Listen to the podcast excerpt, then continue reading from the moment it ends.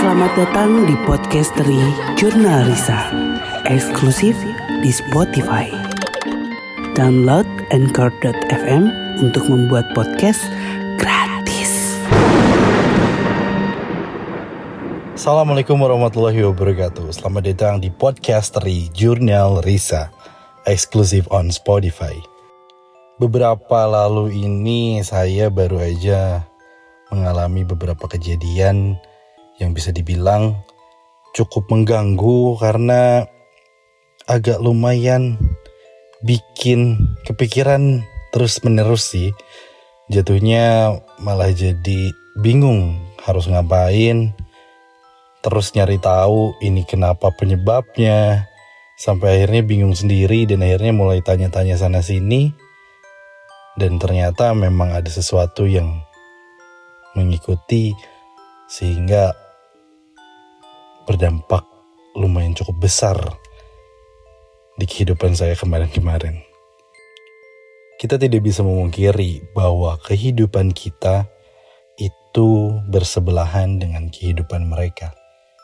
Walaupun kita tidak bisa melihat mereka secara jelas oleh kedua bola mata kita, tapi ada kalanya kita bisa merasakan kehadiran mereka dan lebih baik lagi kita menghargai keberadaan mereka. Di mana pun kalian berada sih pastinya. Karena kejadian yang baru saya alami itu adalah gangguan yang cukup lumayan bikin kesel sih karena ada satu wanita yang terus menerus mengikuti dan bikin saya susah tidur untuk beberapa hari. Ya, cerita ini dimulai ketika saya positif COVID beberapa bulan lalu dan saya diharuskan isoman di salah satu rumah saudara yang di mana rumah itu jarang sekali ditempati dan memang benar-benar kosong. Oke, okay, saya akan cerita dari awal bagaimana saya terkena COVID sehingga saya mengalami gangguan-gangguan yang diberikan oleh satu sosok ini.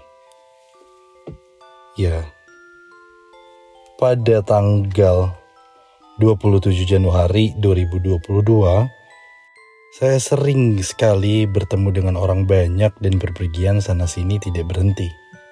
Bukan berarti saya mengabaikan kondisi di mana kita sedang puncak-puncaknya ketika kasus COVID Omicron itu mulai naik lagi sampai akhirnya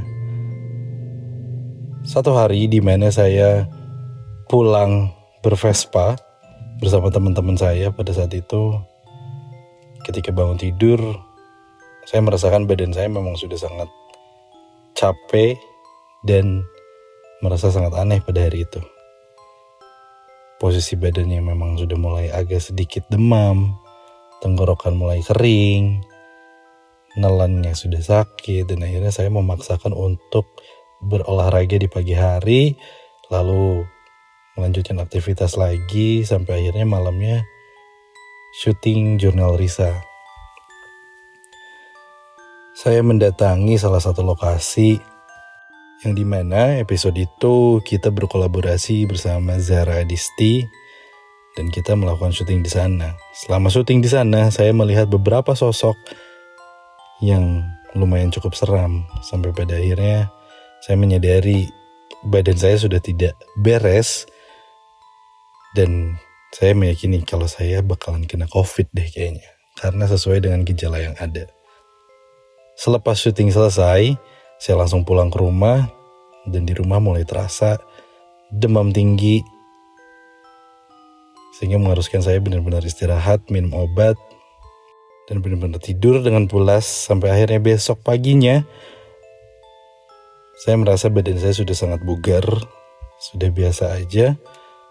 Tapi lagi-lagi badan terasa aneh karena terasa lemas sekali dan hidung sudah mulai agak bindeng karena sedikit flu. Sampai saya istirahat lagi, minum obat, tidur, dan itu yang saya lakukan sampai pada hari selanjutnya. Pada keesokan harinya, saya merasa lebih sehat lagi, tapi tetap flu dan tenggorokan masih terasa sangat berbeda dengan biasanya. Sampai akhirnya saya memutuskan untuk membeli alat rapid antigen sendiri dan tes mandiri di rumah. Sampai akhirnya keluarlah hasilnya positif. Dan saya mulai bilang sama saudara-saudara yang lain. Dan saya langsung pergi dari rumah. Saya tanya sama saudara saya baiknya kayak gimana dan saudara saya pun bilang, ya sudah, kamu lebih baik isoman sendiri di rumah sana itu dan rumahnya memang kosong. Jadi saya langsung bergegas. Setelah melakukan PCR, saya langsung berangkat pada hari itu juga kurang lebih pukul 9 malam saya pergi tanpa membawa apa pun hanya membawa kendaraan dan menuju rumah itu. Saya melewati jalur-jalur di mana memang cukup terkenal dengan cerita-cerita mistisnya. Dan beberapa kali kita juga pernah melakukan syuting di daerah itu, sehingga mau tidak mau saya harus melewati jalur itu. Ya sudah, saya tidak berpikir apa-apa sebelumnya. Dan saya hanya berpikiran yang penting saya isoman, saya harus sehat. Dan saya harus menuju rumah itu. Sesampainya di rumah saudara saya, saya mulai masuk, saya mulai bersih-bersih dan mencari baju ganti yang biasanya ada cadangan yang saudara saya simpan jika saudara-saudara yang lain akan menginap di sana. Tepat pada jam 10 malam saya sampai di rumah itu dengan kondisi yang masih gelap. Saya mulai menyalakan lampu satu persatu dan saya mulai menyalakan TV karena rumahnya memang jauh dari pemukiman warga. Walaupun di sekitarnya ada tetangga-tetangga, tetapi memang benar juga tetangganya pun jaraknya jauh dan kondisi perumahan itu memang sangat sepi. Dengan view langsung menuju hutan dan di belakang rumah itu ada kolam renang. Seberangnya lalu pohon-pohon besar yang memutari rumah itu. Beberapa kali kita menginap di sana pun, jika ramai-ramai kita pernah mendengar suara-suara ataupun gerakan-gerakan yang menurut kita itu adalah gerakan sosok mereka. Dan akhirnya saya harus menyaksikan itu semua ketika saya isoman sendirian. Setelah saya melakukan bersih-bersih, saya ganti baju, saya mulai duduk di sofa dan sambil menonton TV, sambil terdiam karena masih tidak percaya kalau saya positif COVID. Karena selama dua tahun ini, apa pun tes yang saya lakukan, hasilnya selalu negatif. Alhamdulillahnya selalu negatif. Tapi memang kemarin mungkin memang kondisinya sudah capek, dan memang sudah waktunya untuk kena. Ya sudah, akhirnya positif juga itu adalah hari pertama di mana saya menginap di rumah kosong itu. Sebelumnya saya mencoba menelpon semua saudara-saudara sepupu-sepupu untuk meminta tolong diantarkan baju ganti dan alat-alat mandi karena memang tidak ada apa-apa di sana.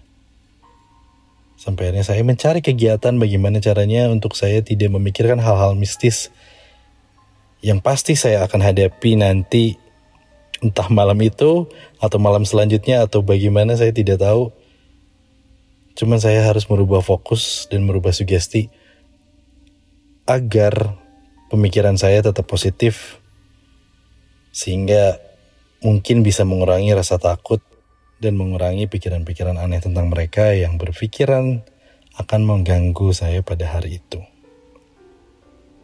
Dan hari pertama, malam pertama sudah saya lewati dengan kondisi badan yang tidak jelas. Saya merasa demam, tapi tidak. Saya merasa dingin, tapi tidak. Tiba-tiba saya merasa panas, tapi tidak. Saya tertidur. Jarak waktu setengah jam saya bangun lagi. Tertidur cukup lama, jarak satu jam. Saya kebangun lagi Sampai pada akhirnya ketika saya bangun lagi, saya mendengar suara cekikikan perempuan di belakang rumah yang saya yakini itu adalah sosok yang biasa kita temuin kalau misalkan saya atau sama saudara-saudara saya menginap di sana. Saya tidak pikir panjang pada saat itu, pada malam itu, saya membaca doa, saya berzikir dengan kuat, dan saya yakin segala sesuatunya akan tenang, dan saya harap sosok itu akan segera pergi, karena membuat tidur saya sangat terganggu. Sampai pada akhirnya saya tertidur pulas lagi dan mulai bangun esok paginya dengan kondisi rumah yang tetap sepi, tetap tidak ada kehidupan. Ini saya mulai beraktivitas pagi, minum obat, sarapan segala macam. Saya selalu menunggu waktu-waktu tertentu karena yang sangat saya hargai adalah waktu pagi, siang, dan sore ketika menuju maghrib saya akan mulai bersiap. Saya selalu berpikiran saya akan dapat gangguan apa lagi malam ini ya. Dan sosok apa lagi yang akan mendatangi saya malam ini. Pemikiran itu tidak pernah hilang karena kondisi rumah yang cukup mencekam sehingga membuat sugesti saya tidak bisa berubah dan selalu berpikiran tentang hal-hal menyeramkan.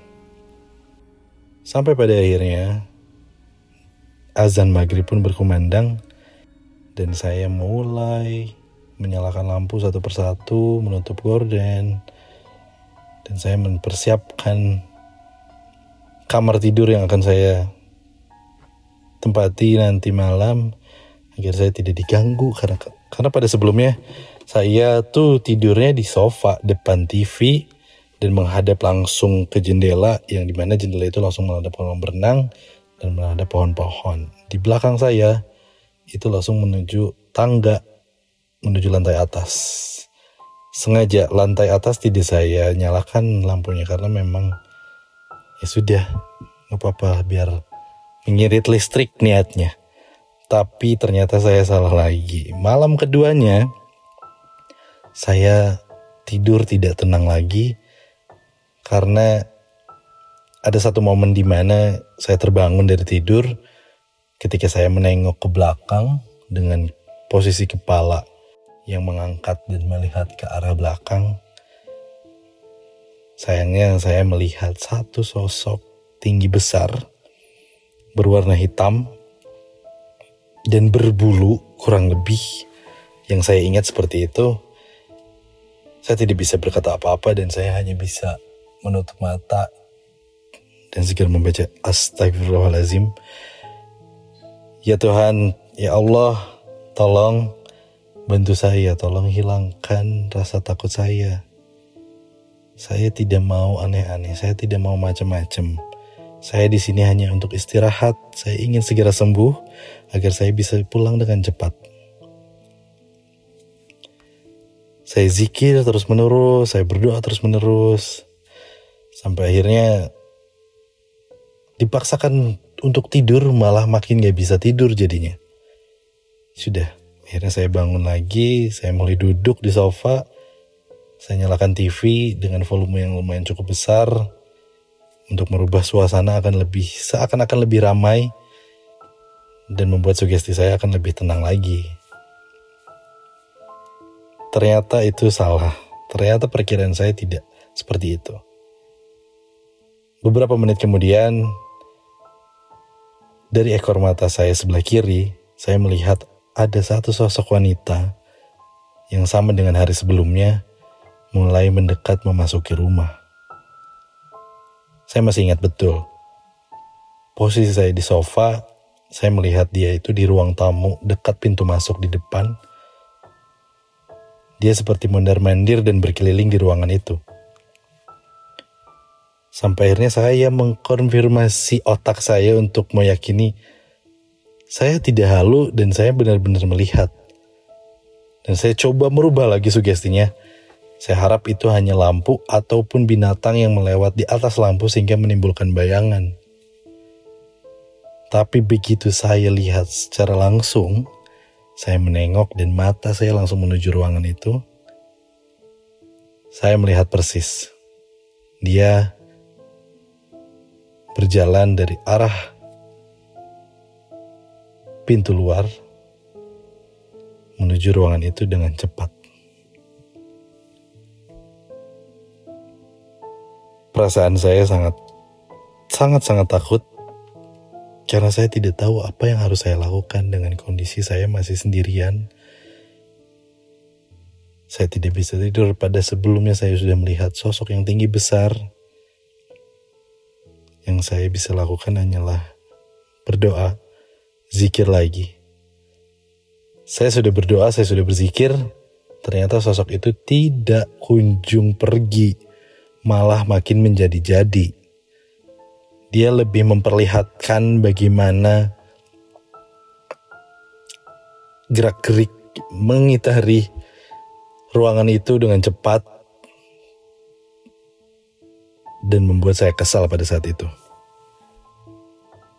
Saya mulai bergegas dari sofa, saya berdiri, saya langsung menghampiri dia dengan kondisi badan lemas, jantung juga berdetaknya agak lumayan cukup kencang. Saya mulai lari ke arah ruangan itu. Saya bilang sama dia, kalau kamu mau memperlihatkan wujud kamu, perlihatkan sekarang. Saya di sini tidak mau macam-macam. Saya cuman istirahat di sini. Saya sedang sakit, tolong jangan ganggu saya. Kalau kamu tidak mau saya ganggu. Kata-kata itu mulai terlontar dari mulut saya secara tidak langsung.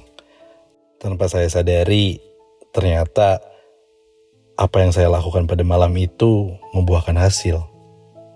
Sosok itu tiba-tiba hilang dari ruangan itu. Tapi saya yakin dia memang sudah pergi.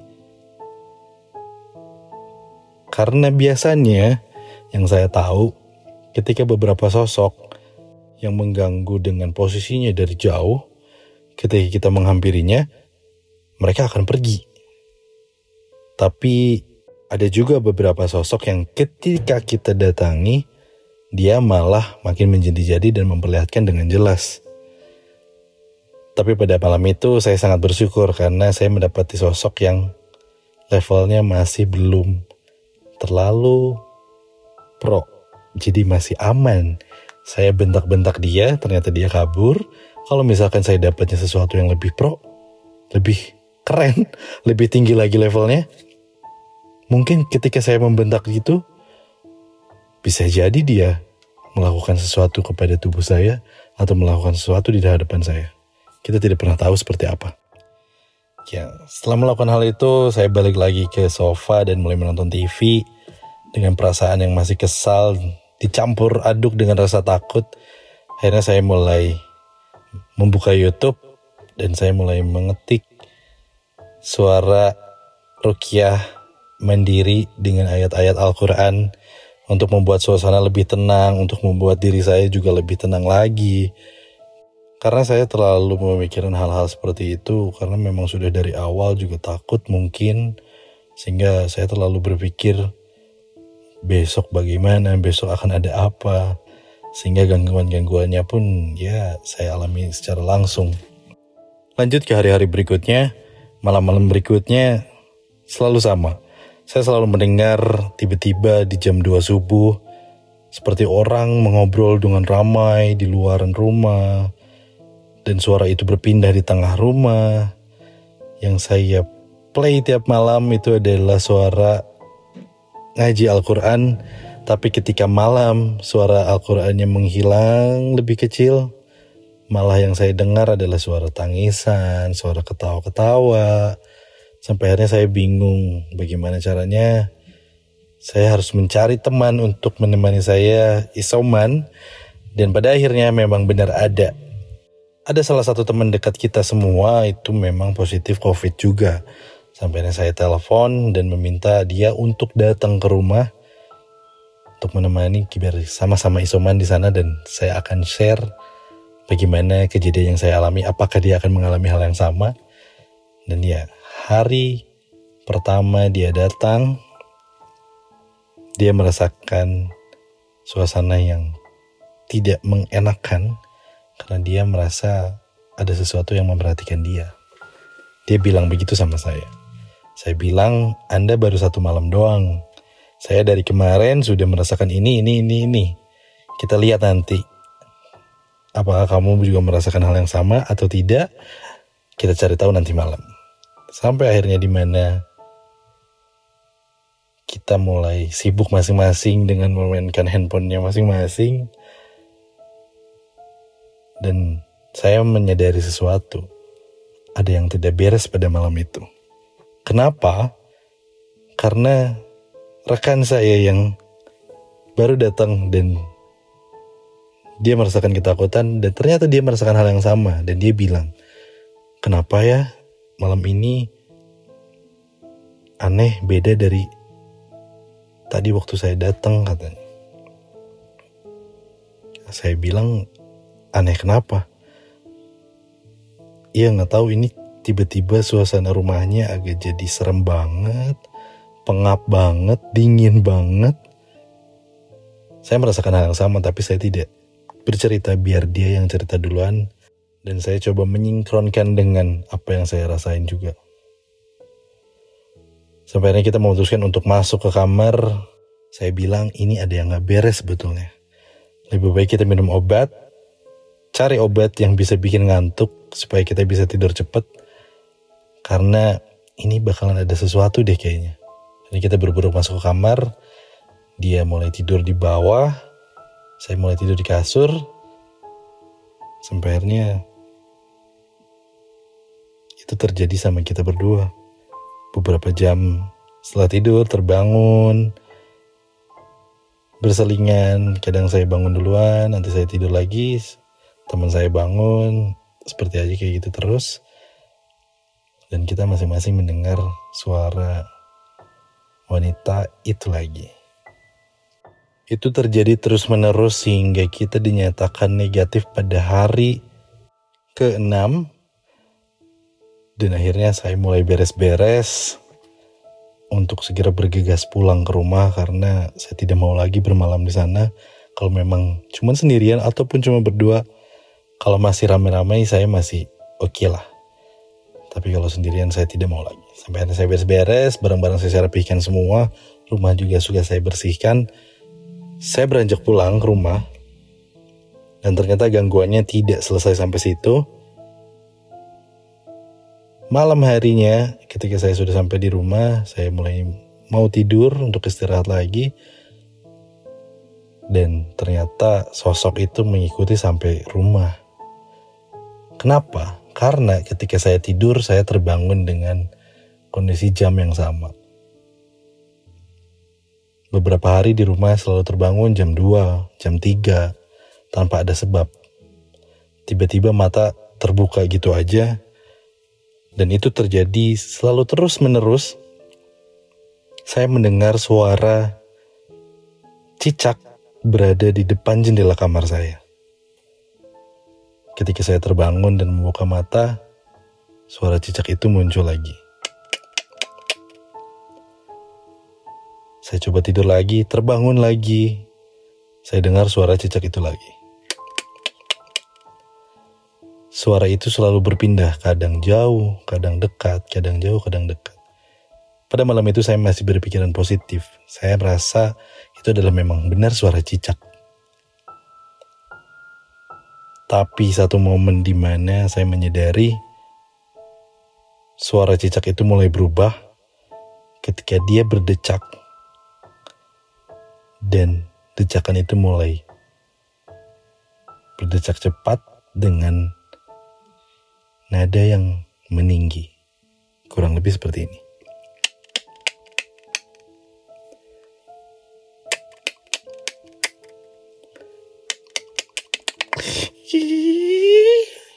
Kayak gitu yang saya dengar. Hari itu saya mulai paksa untuk tidur, saya coba berdoa. Dan saya bilang dalam hati, cukup kalau kamu pengen ganggu saya cukup. Jangan aneh-aneh lagi. Saya mau istirahat, saya mau tidur. Saya tidak tahu apa yang harus saya lakukan pada saat itu. Saya mencari sepupu-sepupu saya yang ada di rumah dan ternyata mereka sudah tidur dengan nyenyak. Dan ternyata hanya saya saja yang mendengar suara itu. Berlanjut kepada hari berikutnya, ini yang terparah yang pernah saya alami. Biasanya saya akan mengira malam ini saya akan mendengar suara cicak lagi. Saya tidak masalah. Tapi pada malam itu, ketika saya akan tidur, saya melihat cicak berada di tembok dekat jendela kamar saya. Dan itu posisi cicaknya ada di dalam kamar. Dia berbunyi cak cak cak cak cak cak lagi sambil jalan ke atas cak cak cak lagi. Lalu dia mulai masuk ke arah gorden. Dan saya coba mencari cicak itu untuk saya buang, untuk saya cari, untuk saya lempari barang sesuatu. Niatnya untuk mengusir. Dia masuk ke balik gorden, Tiba-tiba suara cicak itu hilang. Tapi ketika saya buka gordennya, saya mencari cicak itu. Yang saya lihat bukan cicak yang berada di sana. Melainkan saya berhadap-hadapan dengan sosok kuntilanak yang bersuara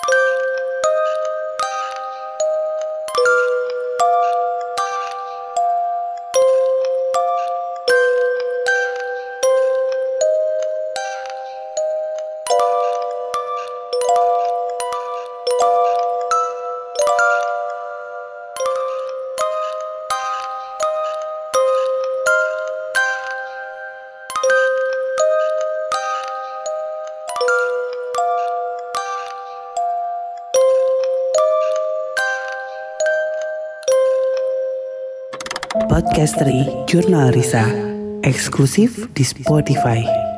Download Anchor.fm untuk membuat podcast gratis.